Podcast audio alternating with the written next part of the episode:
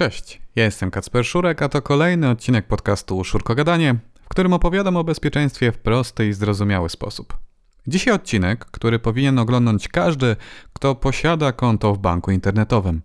Czy kody SMS są bezpieczne, a może lepiej korzystać z aplikacji mobilnej? Jak zabezpieczyć swoje konto? Na czym polega weryfikacja dwuetapowa? Co to jest drugi składnik? O tym w dzisiejszym materiale. Ten odcinek to zapis webinaru, który odbył się na żywo na moim kanale na YouTube. Jeżeli chciałbyś uczestniczyć w kolejnym takim odcinku, wejdź na szurek.tv i zobacz, kiedy będzie kolejna transmisja online. A jeżeli podczas trwania audycji w Twojej głowie pojawiły się jakieś pytania, możesz je zadać na grupie od zera do Pentestera na Facebooku. Zapraszam do słuchania. O czym będzie dzisiejszy temat? Będę opowiadał o dużej liczbie rzeczy i zaczniemy chronologicznie, a więc pokażę, jak, jakie problemy pojawiały się w przeszłości i jak próbowano je rozwiązywać. Będziemy śledzić krok po kroku taką historię bezpieczeństwa bankowości internetowej. Czyli zaczniemy od zdrapek, potem będą kody SMS, aplikacje mobilne, następnie przejdziemy troszkę do stron internetowych, czyli o 2FA i aplikacji, które umożliwiają wygenerowanie takich kodów, potem przejdziemy do nieco nowszych metod, które chronią przed phishingiem, no i już do najnowszego standardu FIDO 2. Będzie także o tym, jak zabezpieczyć Gmaila, Facebooka czy też jakąkolwiek inną usługę internetową. Powiem także, co w przypadku utraty hasła, klucza czy jakiejkolwiek innej metody, którą używamy. Używam tutaj dość sporych uproszczeń. Chcę, aby ta prezentacja trafiła do jak najszerszego grona odbiorców, więc nie ma tutaj technologicznych skrótów, które mogłyby być niejasne dla przeciętnego Kowalskiego. Używam prostych grafik i porównań, które nie zawsze w 100% mogą oddawać, jak działa dany serwis lub usługa tak naprawdę działa. Więc jeżeli jesteś osobą techniczną, to wybacz, że nie będzie tutaj technologicznego żargonu. Jeżeli chciałbyś zobaczyć coś bardziej technicznego, to proponuję poprzedni film, który nagrałem prawie dwa lata temu na temat 2FA, który pokazuje, jak można zaimplementować własną obsługę 2FA korzystając albo kodów w PHP, albo kodów w Pythonie. Jak możecie zobaczyć na ekranie, taka implementacja jest bardzo prosta i zawiera się w kilkunastu linijkach. A jak to działa szczegółowo od strony technicznej, możecie zobaczyć właśnie na tej prezentacji. Można spotkać różne terminy. Uwierzytelnianie dwuskładnikowe, two-factor authentication, 2FA, weryfikacja dwuetapowa, drugi składnik. Ale na poczet tej prezentacji traktujemy je jako jedno, bo generalnie chodzi o jedną rzecz, czyli zabezpieczenie różnych kont użytkowników, tak aby nie tylko logować się loginem i hasłem, ale tym drugim składnikiem. Bo hasło to zdecydowanie za mało. Po pierwsze, może być po prostu zbyt proste. Nasza pamięć jest skonstruowana w taki sposób, że trudno jest nam zapamiętać losowe ciągi znaków. Dlatego mamy tendencję do wybierania ciągów, które są dla nas znane i oczywiste. Stąd większość haseł, które tworzymy, które wymyślamy, nie są tak silne, jak mogłoby nam się wydawać. Poza tym hasło mo można podejrzeć, podglądnąć. Jeżeli ktoś je wpisuje na klawiaturze, mogę po prostu stanąć za jego plecami i zobaczyć, co on na tej klawiaturze wpisuje.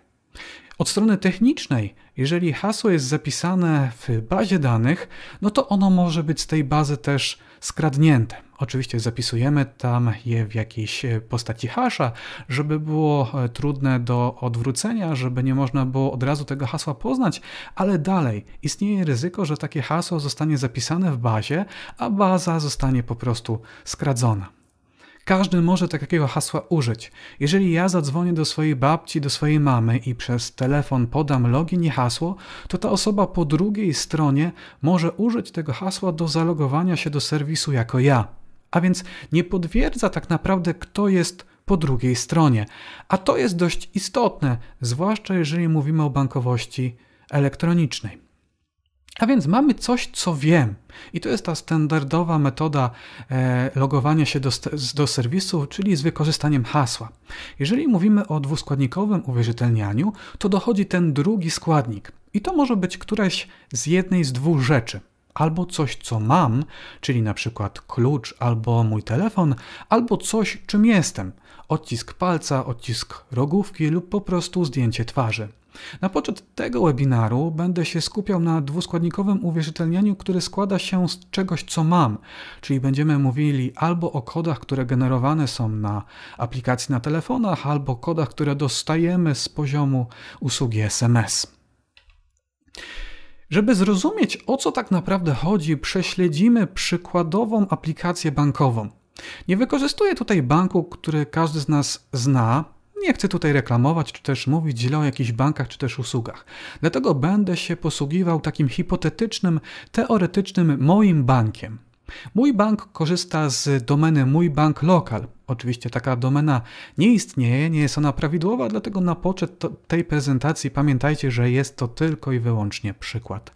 A więc gdy chcę zalogować się do swojej bankowości elektronicznej i chcę wykonać jakiś przelew, wchodzę na domenę swojego banku, który jest najbezpieczniejszym bankiem na świecie i klikam guzik zaloguj. Teraz wyświetla mi się opcja logowania i zazwyczaj banki w przeszłości, chociaż również i teraz, informują nas o dobrych praktykach. I taką dobrą praktyką według banków jest sprawdzenie, czy korzystamy z protokołu HTTPS, czyli czy nasze połączenie ze stroną banku jest szyfrowane. I to najprościej wytłumaczyć osobie mało technicznej jako zielona kudeczka, która znajduje się u góry ekranu. No i rzeczywiście możemy sobie na tą kudeczkę kliknąć i sprawdzić, że nasze połączenie jest bezpieczne. A więc co robi standardowy użytkownik? Loguje się do takiej strony banku i wykonuje czynności, dalsze czynności, czyli na przykład przesyła swoje pieniądze jakimś transferem. Tylko z tym jest jeden problem. Gdyby twój kod znał twoje hasło i oczywiście mógł używać klawiatury, to mógłby się zalogować na tej stronie banku. Od strony banku bank nie jest w stanie rozróżnić, czy ty jesteś kotem, czy ty jesteś psem, a może jesteś człowiekiem. Jeżeli posiadasz prawidłowy login i hasło, to możesz się zalogować na stronę banku. A to jest problematyczne, ponieważ bank operuje na pieniądzach i nie chcielibyśmy, żeby ktoś wykonał przelew za nas. Dlatego powstały pewne metody, które mają przed tym chronić. No bo możemy na przykład dostać taką wiadomość e-mail na nasze konto pocztowe. Dostajemy tę informację, że wymagana jest nasza uwaga, ponieważ nastąpiła próba ataku na nasze konto bankowe. I to jest sytuacja, która rzeczywiście mogła mieć miejsce. Bank się z nami skontaktował. Jest to dziwne, że skontaktował się w sposób poczty elektronicznej, no ale przecież może tak zrobić.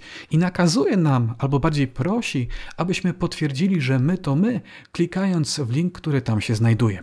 A więc klikamy w taki odnośnik i zostajemy przekierowywani, przekierowani do naszej strony banku. No i znowu widzimy, że bank prosi nas, abyśmy sprawdzili, czy połączenie jest szyfrowane. Klikamy więc w ikonę kłódeczki i rzeczywiście połączenie jest bezpieczne. Potwierdziła nas o tym nasza przeglądarka. Co więc robimy? Analogujemy się przy pomocy naszego loginu i hasła. Czy zalogowałbyś się na takiej stronie? Zobaczcie na tą stronę i spróbujcie teraz napisać w komentarzach, czy zalogowalibyście się do takiej witryny hipotetycznego mojego banku, lokal. Okazuje się, że ta strona to nie jest strona banku. Dlaczego? Ponieważ zamiast litery O w domenie została użyta cyfra 0 a mój bank lokal pisane przez O i mój bank lokal pisane przez 0 to są dwie różne domeny, które mogą należeć do dwóch różnych podmiotów. A więc staliśmy się przedmiotem ataku phishingowego, kiedy ktoś lub coś próbuje się podszyć pod stronę internetową, aby uzyskać od nas dane do logowania do naszego banku. Bo te dane, które tutaj podaliśmy, nie trafiły do banku, tak jak to było na poprzednim przykładzie, ale trafiły wprost do rąk przestępców. I teraz przestępca, posiadając taki login i hasło, może wejść na prawidłową stronę banku i podać je tam po prostu, a wtedy zaloguje się jako my i może wykonywać przelewy. Zauważyły to banki. Ten atak to przykład typosquattingu, kiedy korzystamy z, kiedy ktoś próbuje podszyć się pod jakąś domenę, wykorzystując to, że niektóre znaki lub niektóre litery są do siebie bardzo podobne. Ja tutaj użyłem takiego prostego przykładu O i 0, ale takich kombinacji jest więcej.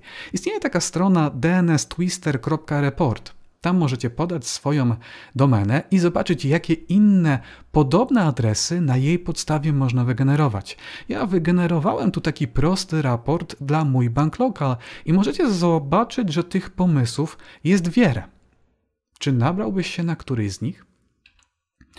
Możesz sobie teraz zadać pytanie, no dobrze, ale przecież na tej stronie phishingowej, czyli tej, która teoretycznie jest zła, była zielona kudeczka. Kliknęliśmy w nią i przeglądarka informowała nas, że to połączenie jest bezpieczne. A więc o co chodzi? O co cały ten ambaras? Musisz zdać sobie sprawę, że każdy może wygenerować certyfikat SSL lub TSL, mówiąc e, bardziej e, technologicznym żargonem, dla swojej domeny. Jeżeli jest to dla Ciebie niezrozumiałe, posłuszmy się pewnym przykładem. Każdy może zatankować swój samochód. Domena mój bank lokal pisana przez zero należy do przestępców. Mogą więc wygenerować dla niej prawidłowy certyfikat. Tak jak ty, będąc właścicielem swojego samochodu, możesz go zatankować.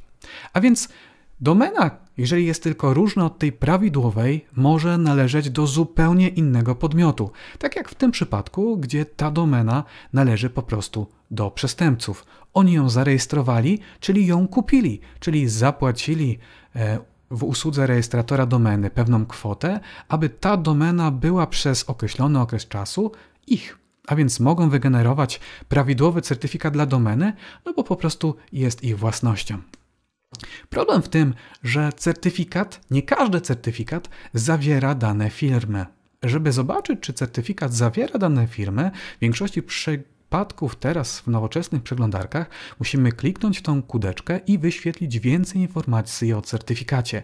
Dopiero, dopiero wchodząc do specjalnej zakładki i wybierając podmiot, widzimy, czy certyfikat zawiera dane firmy, czy nie zawiera. Tak jak tutaj, gdzie certyfikat wygenerowany dla domeny wp.pl nie zawiera informacji na temat firmy, więc tak naprawdę nie możemy być pewni, czy ta domena należy do firmy WP, a może do jakiejkolwiek innej. Porównując to, widzimy po drugiej stronie domenę, która należy do banku i rzeczywiście tam jest podany podmiot, e, który zarejestrował tą domenę. I tym informacjom, zakładając oczywiście, że podczas rejestracji e, nie udało się podszyć pod tą firmę, możemy teoretycznie ufać. Problem w tym, że żaden użytkownik, który jest standardowym użytkownikiem internetu, nie trafi do tej opcji, ba on, ona, on nawet o niej po prostu nie wie. Bo informacje o firmie są schowane. W przeszłości było troszkę lepiej. W przeszłości przeglądarki w niektórych przypadkach, takich certyfikatach, które nazywają się Extended Validation, wyświetlał nazwę podmiotu, który zarejestrował daną domenę obok zielonej kudeczki. Ale od pewnego czasu widzimy taki trend, że przeglądarki zaczynają usuwać tą informację z pasku adresu. Czyli teraz tak naprawdę ciężko jest rozróżnić domenę phishingową, bowiem wszystkie wyglądają bardzo podobno. No i ta informacja o firmie dalej jest schowana, bo w przypadku Extended Validation, czyli w przypadku certyfikatów, które zazwyczaj są używane na bankach, żeby zobaczyć tę informację, która wcześniej istniała obok adresu, obok domeny, musimy teraz wejść w kudeczkę i popatrzeć na certyfikat. Tam w przypadku Chroma znajduje się dodatkowe pole wystawione dla i tutaj informacja na temat podmiotu, dla którego, który posiada daną domenę. Ale porównajcie to sobie z przypadkiem, gdzie dana firma nie używa certyfikatu extended, czyli nie ma tej informacji, zazwyczaj nie ma tej informacji o domenie. Dalej widzimy, że połączenie jest bezpieczne i tylko przy polu certyfikat zniknęła ta mała informacja pisana dość małą czcionką koloru szarego. A więc widać tutaj problem, że bardzo ciężko jest na podstawie certyfikatu rozpoznać, czy jesteśmy na prawdziwej stronie banku, a może na fałszywej. Co więcej, jeżeli popatrzymy na statystyki, to są statystyki e, z roku wstecz, zobaczymy, że ponad 60% domen, które były złośliwe, używało prawidłowego certyfikatu. Czyli pomimo tego, że te domeny były złośliwe, czyli mogły na przykład kraść nasze hasła, korzystały z bezpiecznego certyfikatu, czyli w przeglądarce wyświetlała się zielona kółdeczka i informacja, że połączenie jest bezpieczne. No bo co daje nam certyfikat? Certyfikat tak naprawdę daje nam to, że komunikacja pomiędzy mną a właścicielem danej domeny, a mówiąc bardziej dokładnie, e, serwerem, który korzysta z tej domeny, jest szyfrowana. Ale my tak naprawdę nie jesteśmy na podstawie certyfikatu w większości przypadków sprawdzić, kto jest właścicielem danej domeny. Dochodzi więc do takiej sytuacji, w której my wchodzimy na fałszywą stronę i podajemy swoje hasło. I rzeczywiście to połączenie jest szyfrowane, czyli na przykład operator telefonii komórkowej, z którego usług internetu korzystamy, nie jest w stanie sprawdzić, jakie hasło wysłaliśmy do banku. Ale przestępca tą informację otrzyma, ponieważ to jego certyfikat był tam używany. Bank musi mieć pewność, że to ty zleciłeś przelew. Dlaczego? Dlatego zaczęli się zastanawiać nad tym, jak rozwiązać ten problem. No bo mam nadzieję, że po tych przykładach rozumiecie już, że zwykły login i hasło to w większości przypadków niewystarczająca opcja. Na samym początku powstały więc karty zdrabki. Dostajemy pocztą taką specjalną kartę, która zawiera ileś ponumerowanych pól. Pod każdym polem znajduje się numer. I teraz, kiedy bank prosi o potwierdzenie transakcji, czyli po zalogowaniu, kiedy już e, podsumowujemy naszą transakcję, czyli na przykład nowy przelew, prosi nas o konkretny, nieużywany wcześniej numer, który znajduje się na zdrabce. A więc my musimy taki numer na zdrabce znaleźć, zdrapać ten, e, tą folię, która się tam znajduje i przepisać kod z karty kodów do aplikacji bankowej. I to teoretycznie działało, ale co zrobili przestępcy? No, przestępcy zrozumieli, że aby wykonywać przelewy jako użytkownik, nie potrzebują, no, nie, nie, nie mogą mieć tylko loginu i hasła. Muszą mieć też te kody ze zdrapek, które są u klienta, no, ale tych zdrapek fizycznie nie mają. Co więc zrobili? A więc zaczęli tworzyć swoje formularze, te fałszywe formularze, które pojawiają się użytkownikowi w taki prosty sposób. Normalnie strona banku prosiła tylko o jeden kod. No ale przecież przestępcy nie muszą pytać o jeden kod. Mogą pytać o kodów 20, 30 lub 40. Jeżeli użytkownik przepisze wszystkie kody, to wtedy przestępca po prostu loguje się do banku, bo ma już przy pomocy phishingu uzyskany login i hasło, a ponieważ już właśnie zdobył kody, może wykonać transakcję jako użytkownik. I tu już widać pewien mankament zdrapek, które były wysyłane do klientów. Po pierwsze, nie wiesz, co potwierdzasz. Bank prosi cię o jakiś numer z karty zdrabki, ale ty nie wiesz, jaki przelew przy jego pomocy jest potwierdzany, do kogo i za ile. Co więcej, co się dzieje, gdy kody się skończą? No, musisz czekać na dostawę takiego kodu, albo po prostu musisz zamówić więcej kart zdrapek. No i też taki kod nie ma daty ważności, czyli jeżeli przestępca przepisze wszystkie kody na stronie, która należy do, e, jeżeli użytkownik przepisze wszystkie kody na stronie, która należy do przestępcy i je do niego wyśle, to te kody będą dalej działały. Czyli jeżeli przestępca w przyszłości będzie chciał wykonać jakąś transakcję i bank zapyta go o kod z karty kodów, które akurat posiada, to będzie mógł potwierdzić tą swoją złośliwą transakcję.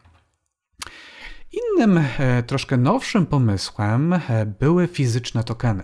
No bo dla banków to było dość problematyczne, że musiały wysyłać taką kartę kodów do klientów.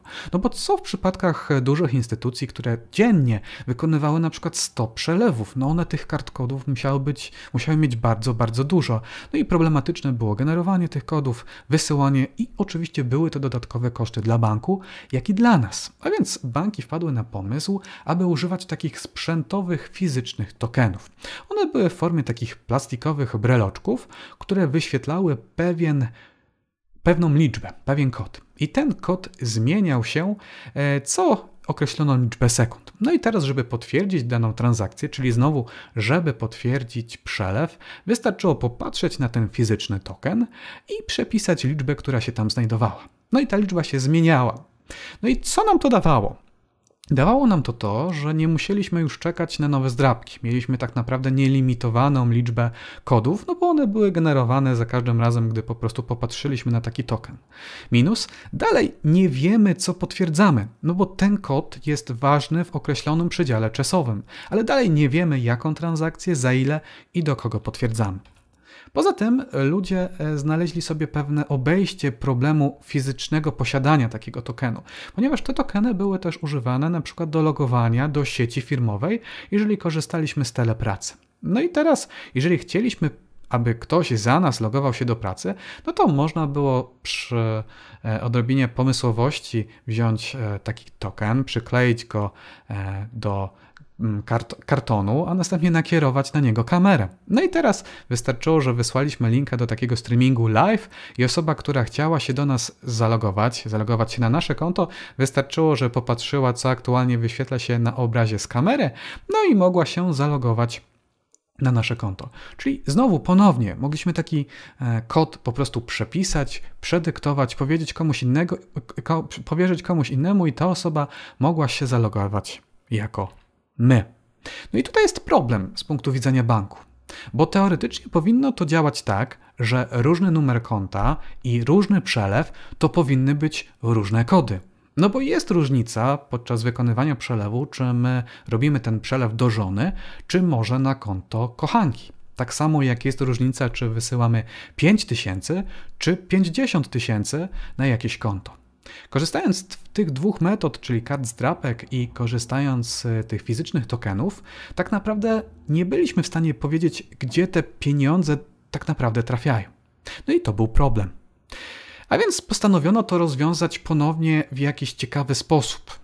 Dla klientów korporacyjnych powstały takie fizyczne tokeny. I te tokeny już nie generowały co kilkadziesiąt sekund e, losowej liczby, tak jak te, które pokazywałem kilka slajdów wyżej. Te działały troszkę inaczej, tak jak możecie zobaczyć po lewej stronie. A więc włączało się taki token i trzeba było potwierdzić, że my to my dodatkowym specjalnym PIN-em, oprócz tego loginu i hasła, które podaje się na bankowości elektronicznej. Dalej wpisywało się kwotę, którą wysyłaliśmy. Dalej trzeba było wpisać 16 ostatnich cyfr numeru konta, na które wysyłaliśmy dany przelew. Jeżeli wszystkie te informacje się zgadzały, to ten fizyczny token generował ciąg cyfr, które należało przepisać w bankowości internetowej. No i tutaj mamy rozwiązanie problemu, o którym mówiłem przed chwilą, a więc ten kod będzie działał tylko z określoną kwotą i tylko z określonym numerem konta. Czyli przestępca, nawet jeżeli wyślemy mu taki kod, to będzie mógł potwierdzić tą jedną transakcję, dla której ten kod jest ważny. No i to jest dobre. Ale popatrzmy na to z punktu widzenia użyteczności. Jeżeli jestem firmą i chcę zlecić 100 przelewów, no to co muszę wykonać? Muszę wykonać 100 czynności, gdzie każda to wpisanie 16 cyfr, no bo wpisujemy 16 ostatnich cyfr numeru konta i średnio 5 cyfr, które świadczą o tym, jaką kwotę przelewamy. Jeżeli sobie przemnożymy tą liczbę operacji, którą musimy wykonać, no to nagle się okazuje, że my tak naprawdę nic nie robimy, tylko wpisujemy pewne cyfry do tego tokenu. Poza tym, jeżeli się pomylimy, no to token zwróci błędną wartość, a my dowiemy się o tym dopiero wtedy, kiedy tą wartość przepiszemy e, na stronie banku i będziemy próbowali potwierdzić naszą transakcję. No więc stwierdzono, że te fizyczne tokeny no może nie są najlepszym pomysłem, no bo rzeczywiście zwiększały poziom bezpieczeństwa, ale z punktu widzenia użyteczności no nie były zbyt dobre. Każdy z nas ma telefon, praktycznie każdy z nas i każdy najprostszy nawet telefon może odbierać SMS-y. No więc może zaczniemy korzystać po prostu z SMS-ów. Są tanie, szybkie i każdy posiada numer telefonu. No i tak, w Polsce upowszechniła się opcja, że potwierdzamy przelewy przy pomocy wiadomości SMS. No i w takim w takiej wiadomości SMS, którą otrzymujemy od banku, istnieje informacja o tym, jaką kwotę przelewamy, na jakie konto, zazwyczaj z jakiego konta, no i oczywiście na samym końcu kod SMS, który musimy wysłać, aby potwierdzić naszą transakcję. No i takie rozwiązanie ma sporo plusów wobec tych poprzednich, no bo w końcu wiemy, do kogo wysyłamy przelew. Na jaki numer? O, zazwyczaj nie podawany jest cały numer konta, no bo po prostu SMS ma pewne ograniczenia długości, ale dalej, jeżeli zgadza, zgadza się pierwszych kilka cyfr i pierwsze i kilka ostatnich cyfr, to mamy dość duże prawdopodobieństwo, że jest to prawdziwy numer, na który rzeczywiście chcemy wysłać ten przelew. Poza tym wiemy, jaką kwotę wysyłamy, no bo taka informacja również widnieje w wiadomości SMS. No i co najważniejsze, ten kod SMS działa tylko dla tej jednej konkretnej transakcji. Jeżeli więc przestępca posiadałby taki kod SMS, to mógłby potwierdzić tylko jeden przelew, a nie tak jak w przypadku kart strapek wiele przelewów. Tylko, że znowu z tym rozwiązaniem jest parę kłopotów. Po pierwsze, czy dostajesz powiadomienia na zablokowanym telefonie? W nowoczesnych smartfonach można je skonfigurować w różnoraki sposób. Można skonfigurować je tak, że treść wiadomości SMS wyświetli się dopiero, jeżeli zalogujemy się do danego telefonu. Ale równie dobrze ta treść może się wyświetlać za każdym razem, gdy po prostu na telefon popatrzymy. I to jest z punktu widzenia bezpieczeństwa niedobre rozwiązanie. Dlaczego? No bo jeżeli takim potencjalnym atakującym jest nasz kolega z pracy, no to jeżeli zostawimy telefon na biurku i pójdziemy do łazienki, a nasz kolega zna nasz login i hasło, to może spróbować zlecić przelew na jakąś kwotę, a następnie odczytać treść takiego SMS-a z naszego telefonu, nawet go nie odblokowując. Inna sprawa, to trzeba pamiętać, czy my kartę SIM mamy zablokowaną. No bo zazwyczaj rzeczywiście obecne telefony są skonfigurowane w taki sposób, że zazwyczaj wymagają albo ich korzystanie z nich jest bardzo utrudnione, jeżeli nie posiadamy kodu do odblokowania i rzeczywiście ekran jest blokowany. Ale czy sama karta SIM jest zablokowana? Czy jeżeli weźmiemy tą naszą kartę SIM i przeniesiemy do innego telefonu, to od razu zalogujemy się do naszego operatora, a może trzeba będzie podać kod SIM? Jak jest skonfigurowana Twoja karta SIM? Poza tym istnieje też inny powód, dlatego, dlaczego to rozwiązanie nie jest najlepsze. Chodzi o tak zwane kolekcjonerskie dowody. Jeszcze jakiś czas temu nie było to uregulowane w prawie, teraz teoretycznie posiadanie i tworzenie takich dowodów jest nielegalne. Ale dalej nie zmienia to faktu, że w internecie można znaleźć firmy, które stworzą nam tak zwany kolekcjonerski dowód. Jest to kawałek plastiku, który wyglądem łudząco przypomina prawdziwy dowód tożsamości. I możemy sobie taki dowód tożsamości, fałszywy oczywiście, e, stworzyć na dowolne dane, na dowolne zdjęcie, z dowolnym imieniem. Dlaczego jest to problematyczne?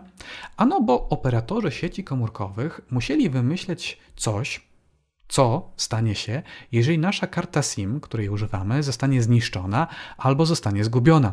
No bo na pewno znajdzie się przynajmniej kilkanaście osób w skali kraju, które albo tą kartę SIM zgubią, albo przestanie działać, albo się zepsuje. No i co z nimi? No przecież nie możemy im e, dać nowego numeru telefonu, no bo ludzie są przyzwyczajeni, że ich numer jest ich. A więc operatorzy musieli posiadać opcję wymiany karty SIM. No i jak taka opcja wymiany karty SIM zazwyczaj przebiega? Musimy udać się fizycznie do salonu operatora i poprosić pana za blatem e, o duplikat karty SIM, czyli mówimy, że zgubiliśmy naszą kartę SIM. Wtedy pan prosi nasz, nas o dowód osobisty, a następnie sprawdza, czy imię i nazwisko, czasami też numer dowodu, zgadza się z tymi informacjami zapisanymi w bazie. Jeżeli wszystko się zgadza, to tworzy nam nową kartę SIM, która będzie działała z tym numerem, którego obecnie używamy. No i wszystko fajnie, jeżeli używamy tej funkcjonalności dla naszych potrzeb. Czyli rzeczywiście, jeżeli jestem prawowitym właścicielem danego telefonu i chcę sobie zmienić kartę SIM, no ale przecież korzystając z fałszywego dowodu, mogę wygenerować, stworzyć, kupić taki dowód na dowolne imię i nazwisko, jeżeli tylko posiadam numer telefonu takiej osoby. No i wtedy, jeżeli przestępca wygeneruje sobie taki duplikat karty SIM, dzieje się jedna ważna rzecz. Jeżeli mu się to uda, czyli na przykład pracownik, który sprawdza sprawdza dowód osobisty, nie wie w ogóle, że istnieje coś takiego jak kolekcjonerskie dowody osobiste, albo w ogóle nie przykłada e, dostatecznej uwagi tym dowodom i uda mu się przekonać do tego, że my jesteśmy panem Kowalskim, no to stworzy nam duplikat karty SIM. I teraz ta stara karta, czyli ta karta, która jest w telefonie osoby, która jest prawowitym właścicielem danego telefonu, przestanie działać. Momentalnie będzie działała nowa karta, czyli ta karta SIM, która jest używana przez przestępcę, którą właśnie otrzymał w salonie firmy. No i teraz, jeżeli przestępca włoży tą kartę SIM do swojego telefonu i będzie próbował zlecić nowy przelew banku, to kod SMS nie przyjdzie na, ten sta, na tą starą kartę SIM, tylko przyjdzie na tą nową kartę SIM. No i może ci się wydawać, że to jest mało prawdopodobne, ale jeżeli sprawdzisz internet, to okazuje się, że rzeczywiście takie ataki mają miejsce. Poza tym bardzo ciężko jest się przed nimi ochronić. Musiałoby stać się coś szczególnego i operatorzy telekomunikacyjni musieliby się porozumieć razem z bankami i stworzyć specjalną taką listę e, ostatnio zmienionych numerów, tak jak to bodajże stało się w Nigerii. Niestety takiej listy w Polsce nie ma, a ochrona przed tym atakiem jest bardzo ciężka. No bo tak naprawdę jako klient, czyli osoba poszkodowana, jedyną informację jaką otrzymamy to to, że jeżeli popatrzymy na nasz telefon, to w pewnym momencie on po prostu straci zasięg, czyli nie będzie się w stanie zalogować do sieci operatora. I z punktu widzenia użytkownika jest to jedyna informacja, jaką otrzyma, że ktoś mógł wyrobić duplikat karty SIM. Z SMS-ami jest też inny problem. No bo wyobraź sobie, że dostajesz e, taki, taki oto tekst z numeru alert RCB, który jest używany przez państwo polskie do informowania nas o jakichś ważnych rzeczach, e, o tym, że na przykład będą wirchu, wichury. No i czytamy sobie treść takiego SMS-a. Tam e, odczytujemy informację, że z powodu sytuacji obecnej państwo chce nam wysłać darmowe maseczki. No tylko musimy opłacić przesyłkę, co jest oczywiste. Maseczki są darmowe, ale taka wysyłka może kosztować A więc klikamy w przeglądarce na taki, e, w naszym telefonie na taki link i zostajemy przekierowani do systemu szybkiej płatności. Tam znowu widnieje informacja, że mamy do sprzedania, e, znaczy się, że rząd ma do rozdania darmowe maseczki i wymagana jest opłata za przesyłkę. Wymagamy więc, wybieramy nasz, więc nasz bank, a następnie ponownie sprawdzamy protokół HTTPS, logujemy się otrzymujemy informację z banku mm, w postaci SMS-a, tak jak to e, zazwyczaj jest, o przelewie że rzeczywiście chcemy opłacić na jakieś tam konto przelew na 13,99, no bo chcemy rzeczywiście dostać darmowe maseczki. Wpisujemy więc ten kod z potwierdzenia przelewu, przelewu SMS na stronie banku. No i co się okazuje? No i okazuje się, że się pomyliliśmy. No czasami bywa. Kto nigdy nie pomylił się podczas akceptacji przelewu SMS, niech pierwszy rzuci kamieniem. No co robimy? Klikamy guzik ponów, dostajemy kolejnego SMS-a i ponownie go przepisujemy. Tym razem transakcja się powiodła, a my straciliśmy 1300 zł. No i teraz, czy zauważyliście, dlaczego straciliśmy 1300 zł? Czy ktoś wychwycił jakiś drobny szczegół? I to jest właśnie problem z SMS-em. Jestem ciekaw, jak dużo osób zauważyło, że coś tam z nim było nie tak. No bo jeżeli porównamy sobie dwa okna e, obok siebie, to nagle się okazuje, że przestępca, ponieważ posiadał nasz login i hasło, bo podaliśmy go na stronie phishingowej, zalogował się do banku. No i pierwszy raz próbował wykonać transakcję na 13,99. I to był ten pierwszy raz, to po lewej stronie, kiedy dostaliśmy pierwszy SMS od naszego banku. No i wtedy wpisaliśmy na stronie phishingowej, czyli na stronie, która należy do przestępcy, ten kod SMS. Ale przestępca ten przelew anulował. W międzyczasie stworzył nowy przelew na inne konto na kwotę taką samą, tylko bez przecinka. No jeżeli teraz sobie popatrzymy, to rzeczywiście można się na to nabrać, no bo ten przecinek jest mały. Różne banki mają różne rodzaje wiadomości. Poza tym, jeżeli sprawdzamy, że rzeczywiście wiadomość otrzymaliśmy od banku, no to tą pierwszą wiadomość czytamy dokładnie, bardzo, co chcemy zrobić. No ale jak podamy błędny kod, no to czy czytasz tą drugą wiadomość, czy przykładasz taką samą wielką wagę do treści tej wiadomości? Podsumowując, problem z SMS-ami, żeby to działało, to musimy czytać treść SMS-ów. Zadaj sobie teraz takie pytanie, czy ty wiesz, jak wygląda treść SMS-a z twojego banku? Czy wiesz, jakie informacje się tam znajdują? Odpowiedź na to pytanie może nie być taka oczywista.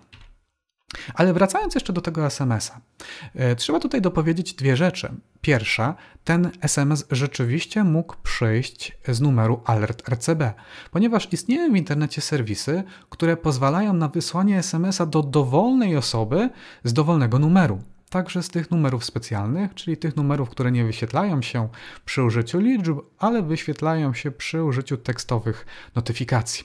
I taką wiadomość może wysłać każdy, jeżeli dostatecznie długo poszuka w internecie i zapłaci odpowiednią kwotę, e, żeby taką wiadomość wysłać. Więc to, że coś przychodzi od Alert RCB wcale nie oznacza, że jest to treść, która została wysłana tylko i wyłącznie przez państwo polskie. Druga sprawa. E, na dole istniało, e, na dole mieliśmy odnośnik, który używał skraca, skracacza linków, czyli nie publikowaliśmy tam pełnego linku odnośnika do strony, która była zła, ale ona e, była tutaj w formie skróconej. I to też jest często wykorzystywane przez przestępców, bo my możemy być świadomi, że istnieje taka usługa jak Google.gl, to jest usługa skracacza, E, którą, e, którą tak naprawdę Google zawiesiło, ale ona istnieje. No i dopiero po kliknięciu w ten link zostaniemy przekierowani do dłuższego adresu. No ale my się skupiamy na tym linku, na tym odnośniku, który znajduje się w wiadomości SMS. Rzadko kiedy patrzymy, co, gdzie zostaliśmy przeniesieni, gdy już klikniemy w taki odnośnik.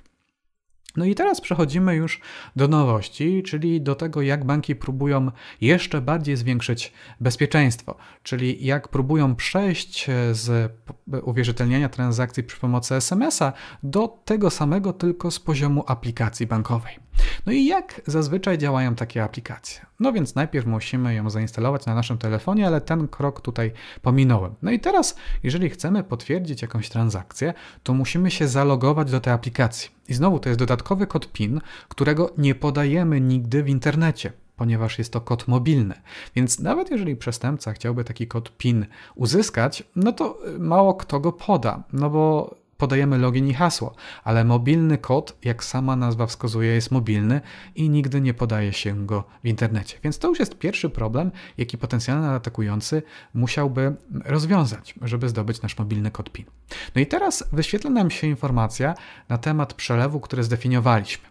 I ta informacja zazwyczaj jest bardzo podobna do tej, która wyświetla się na SMS-ie, tylko że ma lepsze formatowanie. No bo teraz bank ma e, możliwość korzystania z całej wielkości ekranu smartfona, więc może podać pełen numer konta, może także wyświetlić kraj, z którego nastąpiło logowanie e, w formie flagi, żeby to było czytelniejsze, a dla bardziej zaawansowanych użytkowników może nawet podać adres IP, z którego nastąpiło dane żądanie. I to jest fajne, bo wiemy co, gdzie i dlaczego.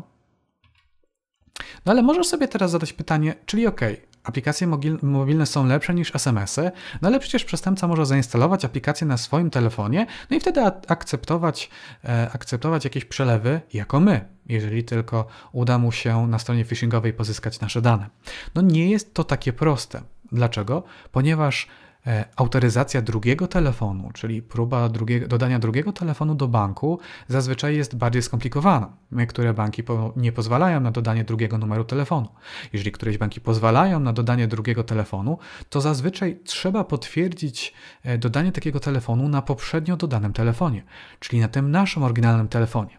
No i jeżeli ty podasz swój login i hasło na stronie phishingowej i przestępca będzie chciał dodać e, swój telefon jako ten mobilny autentykator, no to będzie próbował przekonać cię, abyś na ekranie swojego telefonu kliknął przycisk OK i potwierdził, że ten telefon należy do ciebie.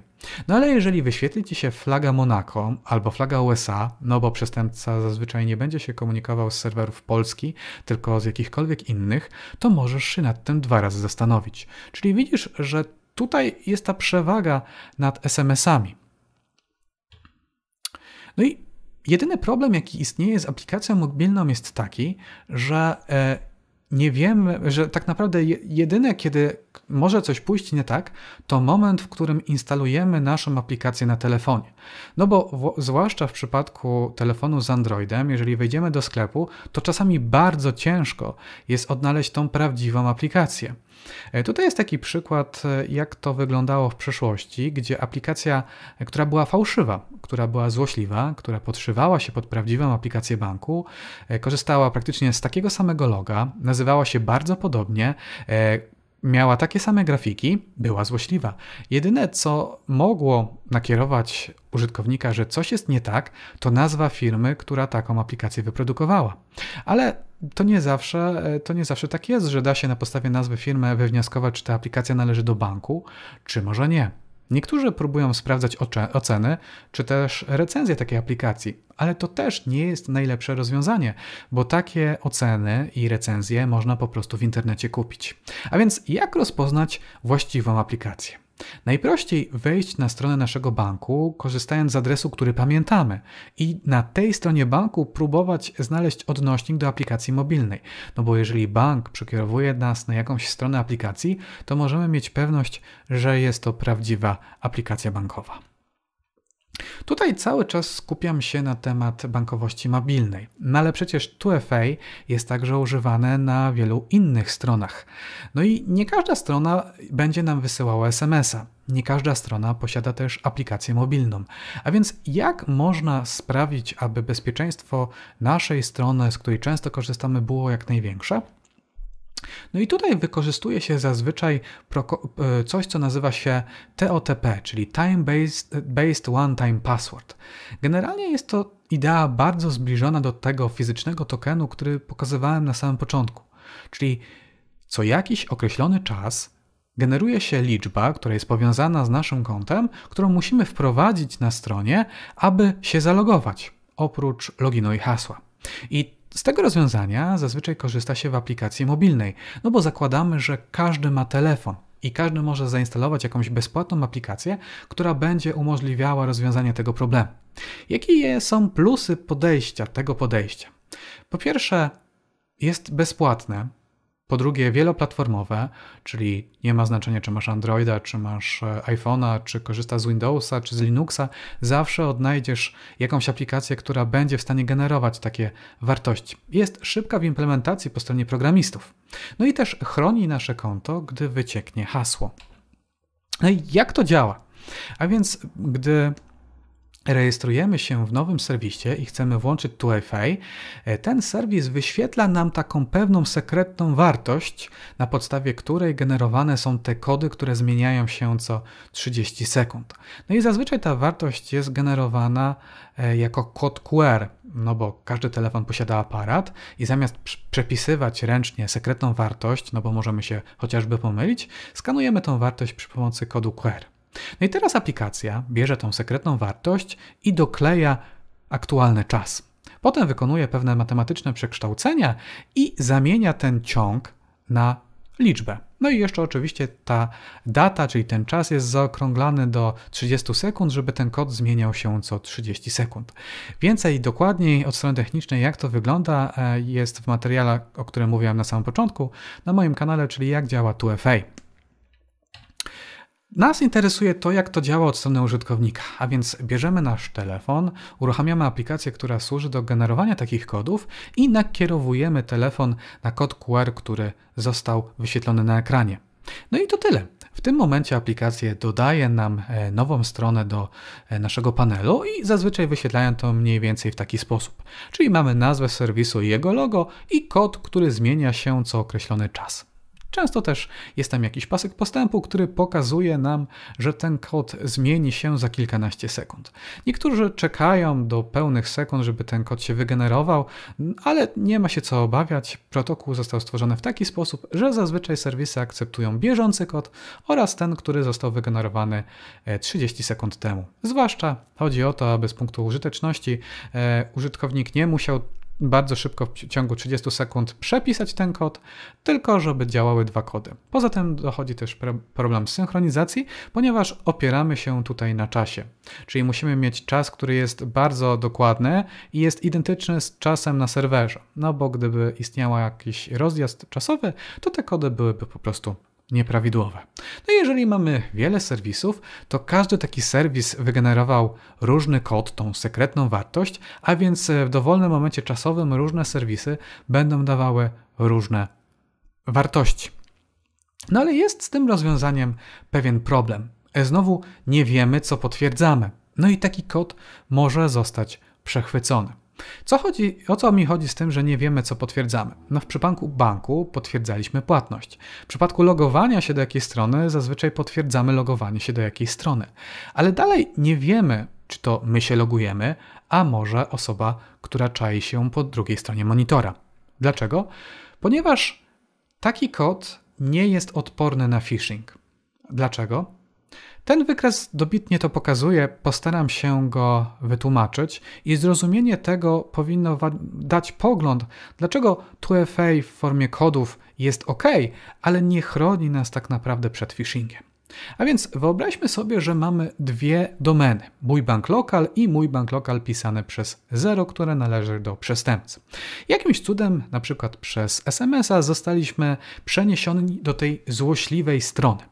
No i tam podajemy nasz login i hasło. Ponieważ jesteśmy na stronie przestępcy, to ten login i hasło zostaje wysłany do atakującego. Atakujący po prostu widzi nasz login i hasło, może się więc zalogować na prawidłowej stronie banku. W tym momencie na stronie phishingowej wyświetla się informacja, tak jakby to było na stronie e, prawdziwej, o to, abyśmy odczytali kod, który został wygenerowany na naszym telefonie. A więc my odczytujemy ten kod z aplikacji na telefonie i wprowadzamy go na stronie złodzieja. Ponieważ ten kod działa zazwyczaj przez około 60 sekund, atakujący ma dostatecznie dużo czasu, aby wpisać go na stronie banku czy jakiejkolwiek innej i zalogować się jako my. Od tego momentu jest zalogowany na stronie jako my, pomimo tego, że stosowaliśmy dwuskładnikowe uwierzytelnienie. Czyli jak widzisz, dwuskładnikowe uwierzytelnienie nie uchroniło nas przed tym, przed atakiem phishingowym, bo podaliśmy nasz kod, który wygenerowany został na naszej aplikacji osobie przy użyciu kanału komunikacji, jakim jest internet. Podsumowując, jeżeli ktoś zna Twój login i hasło, a równocześnie posiada obecny kod, czyli kod, który w danej momencie czasowym jest ważny, to może się zalogować na Twoje konto. Czyli dalej, 2FA w takiej formie nie chroni nas przed atakami phishingowymi. Jeżeli dalej e, nie do końca to do Ciebie trafia, spróbuję użyć pewnej metafory. Dając mi kluczyki do samochodu, czyli ten swój kod, który jest ważny przez 60 sekund i dajesz mi te kluczyki na 60 sekund, to ja w tym momencie mogę wsiąść do tego samochodu i pojechać nim gdzie chcę. No bo przecież dałeś mi kluczyki. Dałeś mi kluczyki, czyli ten kod, czyli dałeś mi wszystko, co jest wymagane, aby tym samochodem pojechać. Czyli mogłem ci ten samochód w tym momencie po prostu ukraść, tak jak mogłem się zalogować na Twoje konto, pomimo tego, że miałeś włączone dwuskładnikowe uwierzytelnienie. To jest też problematyczne, jeśli chodzi o Blik, czyli o polski system płatności. Dlaczego?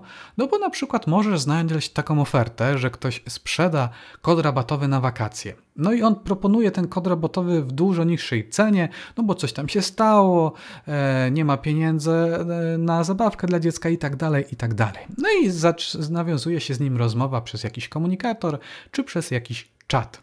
E, informujesz daną osobę, że jesteś zainteresowany takim kodem, pytasz dlaczego jest on taki tani, otrzymujesz jakieś e, informacje, że jest tani, bo i tutaj wpisz cokolwiek, no i dalej przestępca informuje cię, że e, prześle ci ten kod na twój adres mailowy, ale musisz mu kodać podać kod BLIK, a więc generujesz ten kod BLIK w swojej aplikacji mobilnej banku i wysyłasz go do atakującego.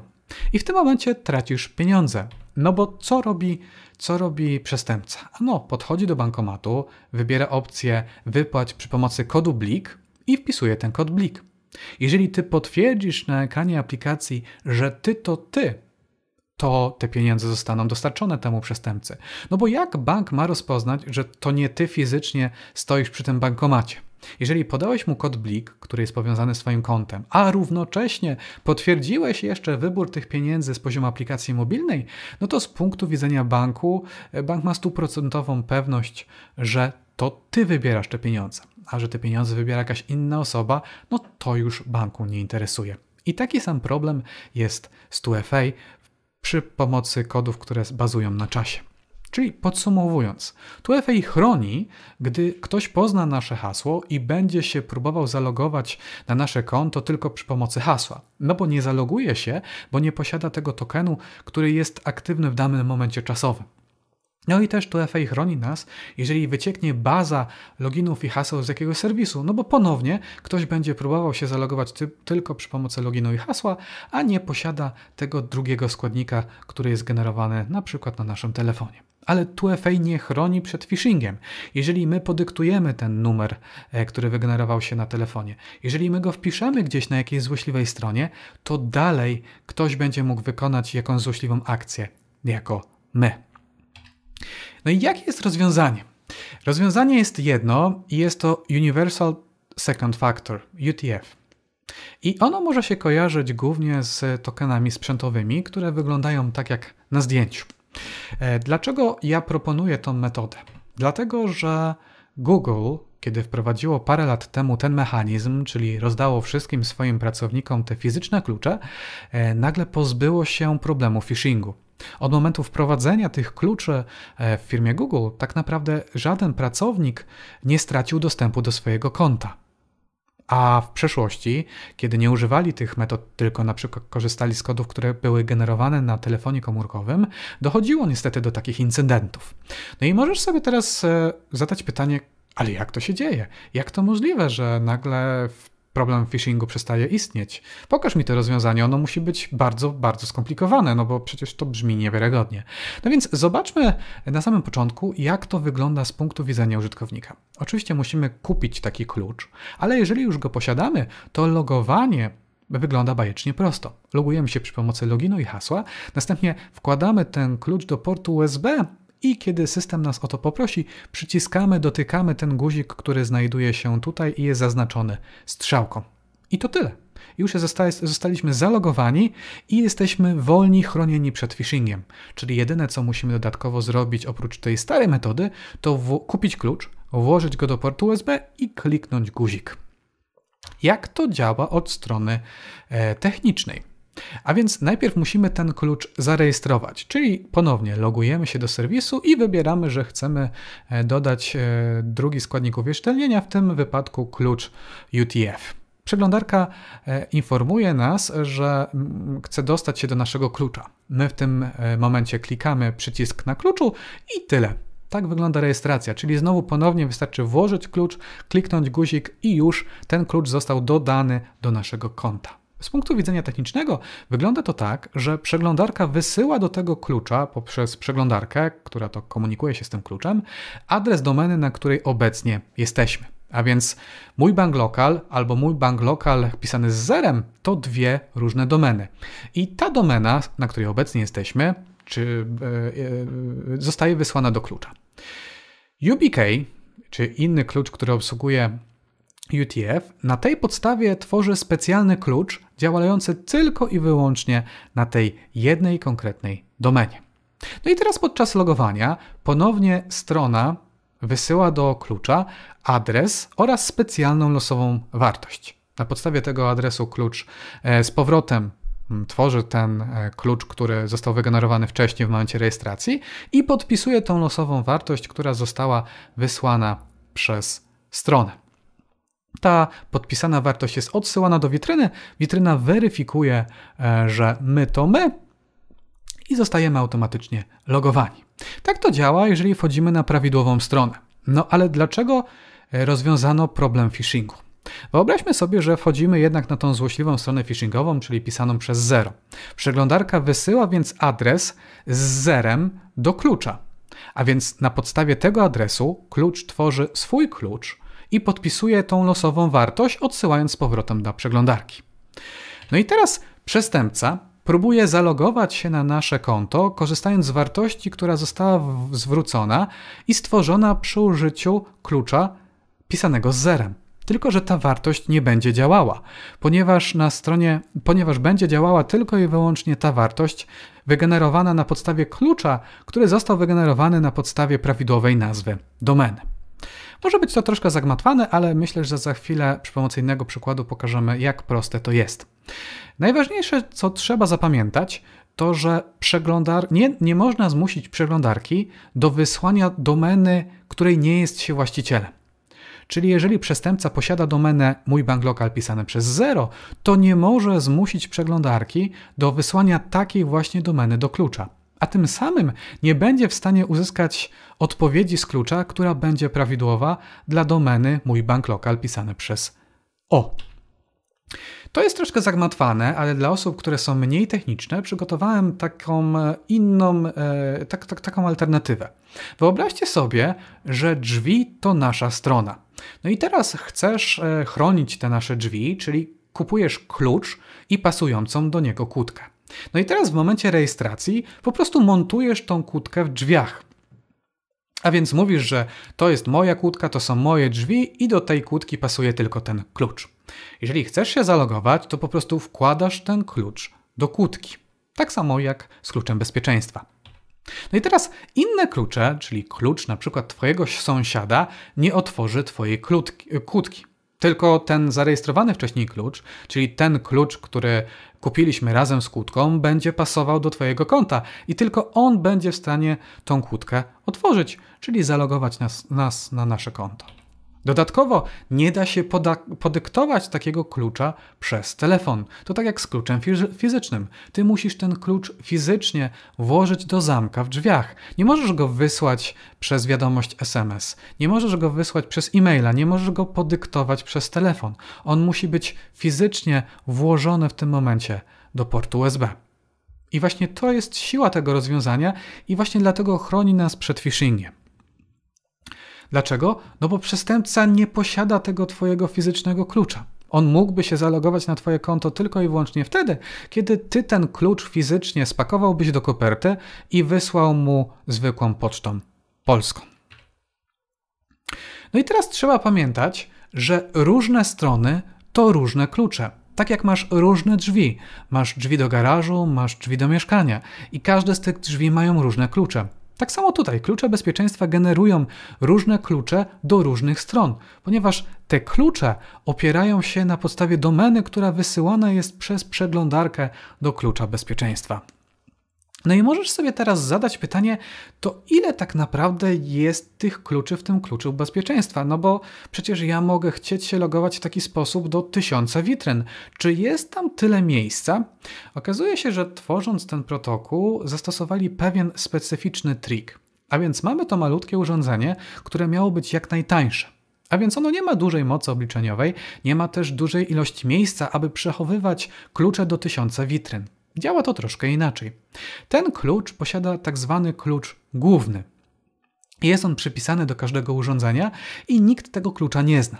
Teraz, gdy wysyłamy informacje e, na temat domeny, to na podstawie tej domeny tworzony jest inny unikalny klucz. I ten klucz jest szyfrowany kluczem głównym, Szyfrowany, czyli mówiąc to w taki e, bardziej e, sposób mniej techniczny, wyobraźmy sobie, że ten nowo wygenerowany klucz, który powstaje podczas rejestracji, to liczba 123. Nasz klucz główny to liczba 205. Obie te liczby są tajne e, i nikt nie powinien o nich wiedzieć. Jeżeli wysłalibyśmy liczbę 123 do serwera, no to serwer wiedziałby, że naszym kluczem jest 123. Jeżeli wysłalibyśmy nasz klucz główny do serwera, czyli liczbę 205, to serwer wiedziałby, jaki jest nas, nasz klucz główny. Więc sumujmy te liczby razem i do serwera wysyłamy liczbę 328. No i teraz serwer nie wie, która liczba to nasz klucz główny, a która liczba to klucz, który ma zostać użyty do logowania na tym serwerze. No i teraz w momencie logowania się do tego serwisu podajemy swój login i hasło i w odpowiedzi serwer zwraca do klucza nie tylko adres tej domeny, ale także klucz, który został powiązany, czyli tą wartość 328. W tym momencie ten klucz bezpieczeństwa odejmuje wartość klucza głównego, czyli 205 i otrzymuje wartość klucza 123, którą użyje do podpisania wartości losowej, która została wysłana przez serwer. W ten oto sposób klucz nie musi przechowywać każdego z kluczy w pamięci fizycznej urządzenia, ale może dokładnie te same wartości, czyli tajne klucze, przechowywać w serwerze, do którego chcemy się zalogować. E, tutaj niektórzy mogą stwierdzić, że jest to rozwiązanie nie do końca bezpieczne, dlatego niektórzy producenci podchodzą do tego nieco inaczej, e, używając tak jak zwanego key wrappingu. Jeżeli chcielibyście się dowiedzieć więcej i jesteście osobą techniczną, to zalecam zobaczyć, jak to rozwiązał YubiKey. A więc rozwiązaliśmy problem phishingu. Dalej jednak, jednak chcemy dążyć do jak najlepszych rozwiązań, do rozwiązań przyszłościowych. Co jest obecnie problemem? Problemem jest to, że użytkownik dalej musi podać login i hasło. Dlatego też powstała najnowsza specyfikacja FIDO 2. Ona jest kompatybilna z UTF, czyli dalej będzie działało to logowanie, mm, które przed chwilą pokazałem przy pomocy kliknięcia w guzik. Czyli dalej klucze, które są FIDO2 będą działały jako drugi składnik. Ale dodano pewną nowość. Jest to tak zwany tryb passwordless. W tym momencie logowanie do serwisu e, wygląda tak jak tutaj na obrazku po lewej. Wystarczy kliknąć zaloguj bez podawania żadnego loginu i hasło i wcisnąć guzik na naszym kluczu. W zależności od tego, jak on jest skonfigurowany, to klucz może nas poprosić o jakiś dodatkowy PIN albo też na przykład odcisk palca i tyle. Tak to wygląda z punktu widzenia użytkownika. Niestety to rozwiązanie jest jeszcze nie tak popularne jak to, o którym mówiłem wcześniej, dlatego nie poświęciłem mu tak wiele czasu e, jak reszcie. E, z tym też wiąże się jeden problem, ponieważ żeby to logowanie bez hasła działało, klucz musi przechowywać pewne dodatkowe rzeczy w pa swojej pamięci. Dlatego te klucze muszą być droższe. No i to się nazywa tak zwany resident credentials e, i w zależności od urządzenia, takich serwisów, które obsługują takie logowanie bez hasła, e, możemy przechowywać tylko skończoną liczbę. Na przykład w przypadku solo key to będzie 50 takich kluczy, a na przykład w przypadku YubiKey to będzie ich 25. No ale teraz możesz mi zadać pytanie, a co jeżeli strona obsługuje tylko 2FA, albo nie mam klucza, e, albo w ogóle e, strona nie korzysta z 2FA ani żadnej, żadnego innego uwierzytelniania dwuskładnikowego? Moja odpowiedź na to to zacznij korzystać z menadżera hasła. Dlaczego? No bo jeżeli korzystasz z menadżera haseł, to gdy rejestrujesz się po raz pierwszy na jakiejś stronie, to zapisuje ten menadżer login, hasło i domenę. Te trzy rzeczy. Dlaczego trzy rzeczy? No bo gdy logujesz się z powrotem i wchodzisz na jakąś stronę, to, yy, to menadżer sprawdza, czy ma jakieś hasło zapisane dla tej konkretnej domeny. Jeżeli ty się zarejestrowałeś na mój bank lokal pisane przez O, to wtedy menadżer haseł podpowie ci hasło dla tej konkretnej domeny. Jeżeli jednak wejdziesz na stronę phishingową, to menadżer nie podpowie ci żadnego hasła, ponieważ nie ma zapisanego hasła dla takiej domeny. Jeżeli więc korzystasz z menadżera hasła i hasło nie zostanie automatycznie podpowiedziane, to powinieneś zwrócić szczególną uwagę na tą stronę, bo najprawdopodobniej jesteś na stronie phishingowej albo zepsuł się menadżer haseł i coś nie zadziałało prawidłowo. Drugim pytaniem może być pytanie, jakie strony obsługują UTF. Obecnie Gmail, Facebook, Twitter, GitLab i inne. E, można to sprawdzić na stronie, e, która widnieje tutaj na slajdzie. E, nie ma tych stron tak strasznie dużo jak stron, które obsługują 2FA, ale mam nadzieję, że w przyszłości ten standard będzie się rozwijał coraz lepiej. Kolejne pytanie to jaki klucz, jaką firmę, jakie rozwiązanie wybrać. Mm, Ciężko powiedzieć, to wszystko, wszystko zależy od tego, e, czego potrzebujesz. Czy interesuje Cię na przykład to, żeby klucz był bardzo odporny fizycznie, a może po prostu chcesz, żeby ładnie wyglądał. Tutaj są dwa odnośniki, hmm, zwłaszcza ten drugi na GitHubie, do osoby, która przetestowała większość tych rozwiązań i opisuje ich plusy i minusy, żebyście wiedzieli, jakie obecnie istnieją rozwiązania. Podsumowując, czy używać 2FA jeżeli nie ma innego wyjścia i strona nie korzysta z UTF, tak, korzystaj, ale korzystaj także z menadżera haseł. Czy UTF jest lepsze niż 2FA? Tak, jest lepsze, ponieważ chroni przed phishingiem. Czy używać kodów SMS? Jeżeli nie ma innej możliwości, to tak, ale lepiej przejść na aplikację na telefon, zwłaszcza jeżeli mówimy o bankowości elektronicznej.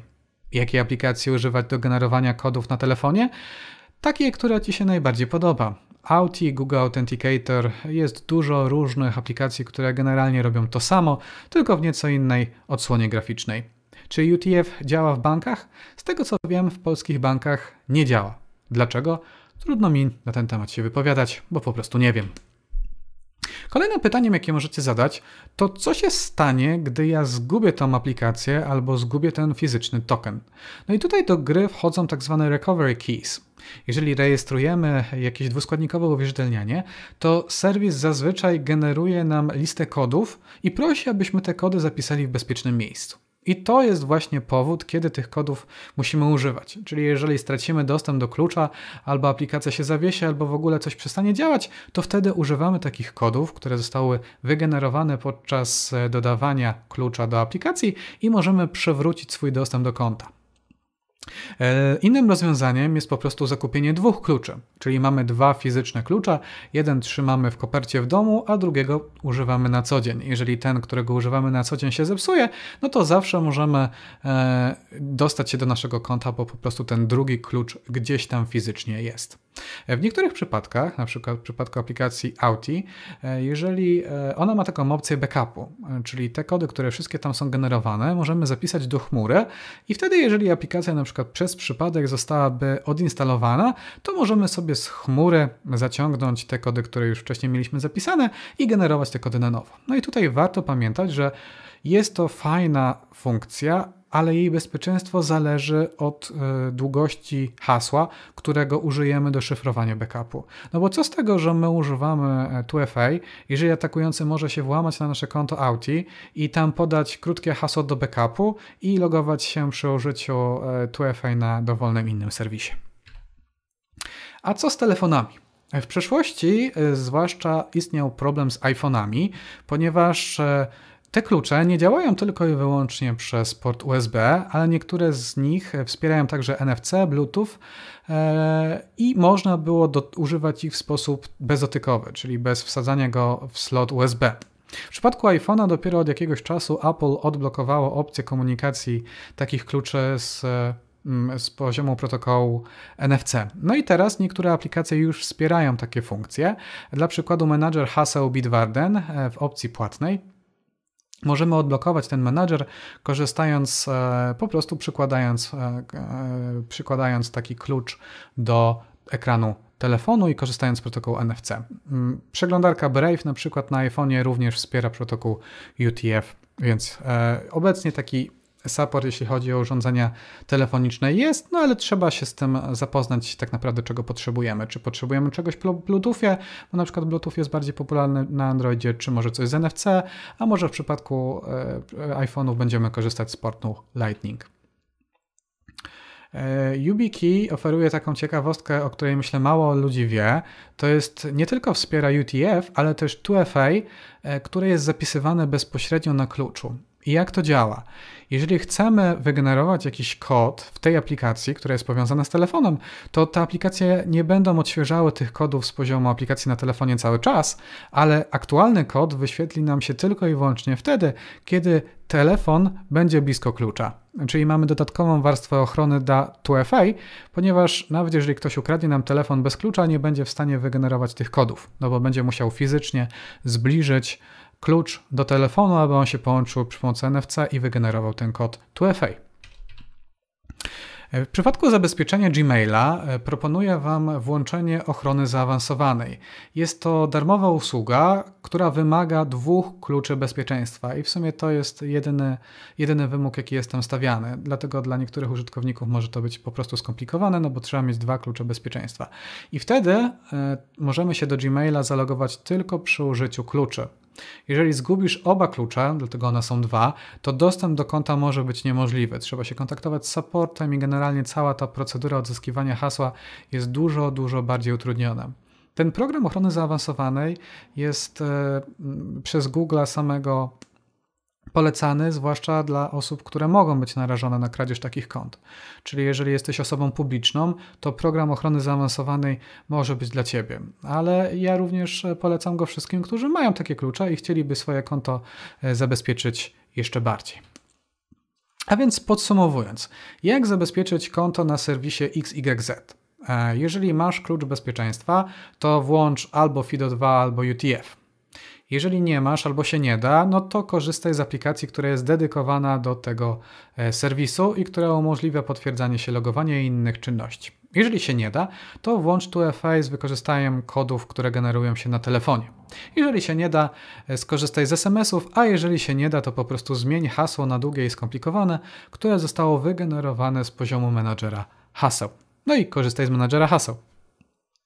E, możesz sobie teraz zadać pytanie, no dobra, ale jak włączyć to 2FA z poziomu mobilnej autentykacji? Tutaj są linki dla Twittera, dla Facebooka i dla Google'a.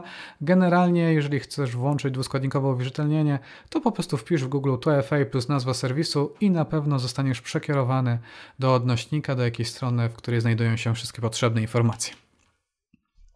Jeżeli dotrwaliście do końca i jesteście użytkownikami, które mają techniczne zacięcie, to istnieją też zaawansowane tematy, które powiązane są z FIDO 2 e, i które w ogóle są powiązane z, z tym passwordlessem. Mm, między innymi chodzi tutaj o Certified Authenticator Levels, no bo e, nie ma się co łudzić, FIDO 2 to będzie to będzie coś, co, czego będziemy używać za kilkanaście lat e, i i certyfikacja, która tam występuje, sprawia, że urządzenia mają kilka poziomów. E, ten najprostszy poziom no to jest taki poziom, którego, z którego możemy my korzystać, ale też ten standard został przystosowany do takich e, rozwiązań jak rozwiązania bankowe, czy też rozwiązania militarne, gdzie taki klucz nie tylko musi być odporny na to, żeby nie można było łatwo odczytać danych, które są w nim zawarte, ale także, żeby nie można ich było czytać pod bardziej zaawansowanymi e, sprzętami. Jest coś takiego, co się nazywa FIDO2 Attestation e, i to generalnie jest e, taka informacja, że sam klucz, oprócz tego, że wygeneruje nas na, na swoim urządzeniu klucz, to podpisze jeszcze ten klucz swoim kluczem. To jest do zastosowań głównie bankowych. Jeżeli kogoś to interesuje, polecam sobie przeczytać, bo to jest e, bardzo zaawansowany temat. Jeżeli ktoś jest programistą i chciałby po prostu zaimplementować taką usługę u siebie, to polecam debugger, który został stworzony tylko i wyłącznie do rozwiązań e, UTF który bardzo fajnie pokazuje, jak ta komunikacja z przeglądarką i z kluczem wygląda i można, jeżeli będziemy próbowali implementować to u siebie na serwisie, w prosty sposób patrzeć, co nie działa, co działa i czy wszystko działa prawidłowo. No i jeżeli ktoś jest też hakerem i ma takie zacięcie programistyczne, to istnieje klucz e, UTF, który, w którym możemy zmienić oprogramowanie, jest to tak zwany solo hacker. Ta firma też produkuje klucze, których oprogramowania nie można zmienić. No ale jeżeli ktoś chciałby zobaczyć, jak to wygląda od środka, to jest dostępne oprogramowanie open source, które możemy zmienić jak tylko chcemy i zmodyfikować swój klucz e, tak, żeby odpowiadał naszym potrzebom.